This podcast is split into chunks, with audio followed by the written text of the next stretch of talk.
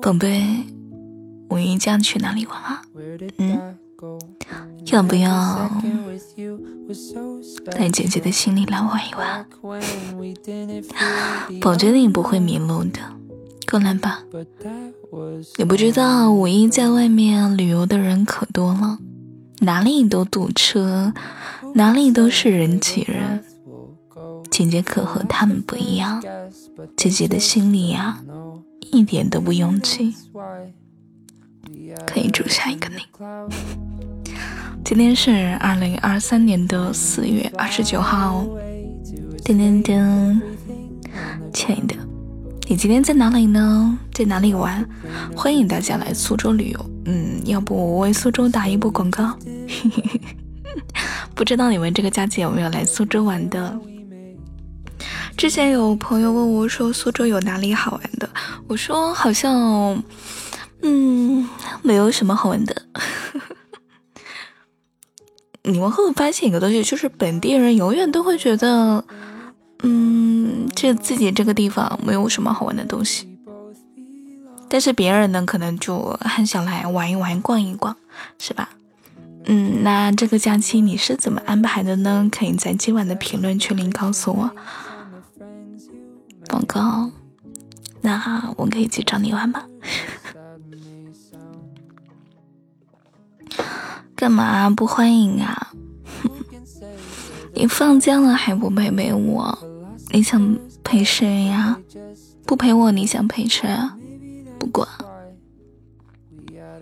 你想陪谁？讨厌，你都不亲亲我，也不抱抱我，不管。kiss kiss baby。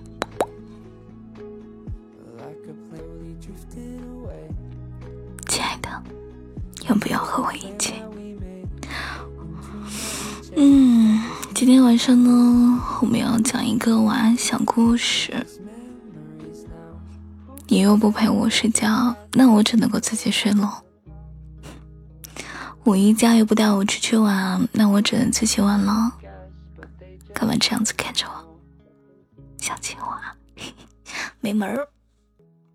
今晚我们讲的这个故事叫做《以后就由我来照顾你了》。讲完这个故事呢，答应姐姐早点睡觉。我肯定猜到你肯定不会早点睡觉的，别跟我说你会早点睡，我才不信呢。此时此刻你要么在外面喝酒，要么在打游戏，要么在外面逛街。我来报个时，你来看啊。然后你正好如果晚上听到这个节目的话，告诉我你现在在干嘛好吗？现在是9点55，还有5分钟就晚上10点钟了。整个人你在干嘛？最不可能的一种答案就是在想我，对吧？好，那我们来开始今晚的故事吧。干嘛不让我讲？这么想我，这么黏着我，不行，别捣乱，姐姐要讲故事的。干嘛这么黏人啊？干嘛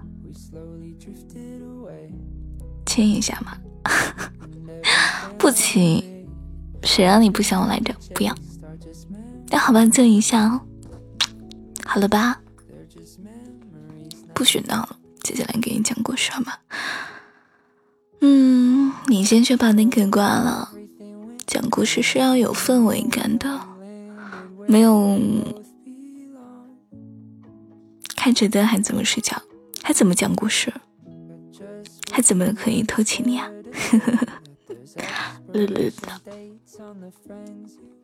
那好了，那我来准备讲一下今晚的晚安小故事了。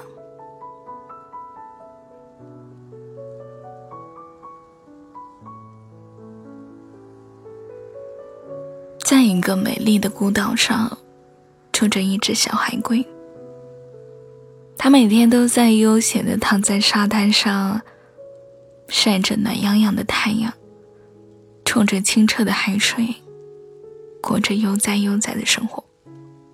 这是一个阳光明媚的中午，小海龟和往常一样的躺在沙滩上晒着太阳，嘴里哼着歌，十分的逍遥自在。忽然，躺在沙滩上的小海龟感觉海里冲上来什么东西撞到了它的小脚上，小海龟慢悠悠地翻过身来，发现那是一只受伤的小海鸥，被海水冲到了岸上。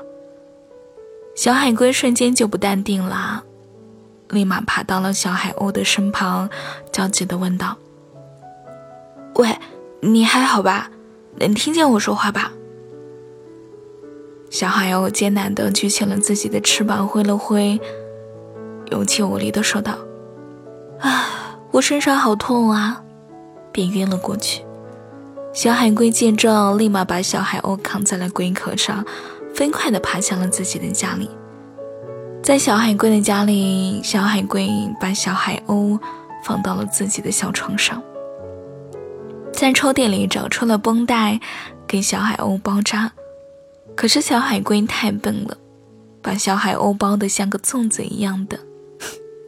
小海鸥不肯动，所以小海龟每天早晨都去收集甘甜的露水给小海鸥喝，晚上就去采集新鲜的浆果给小海鸥吃。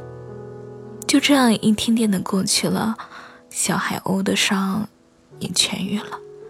小海鸥没有走，而是陪在了小海龟的身边。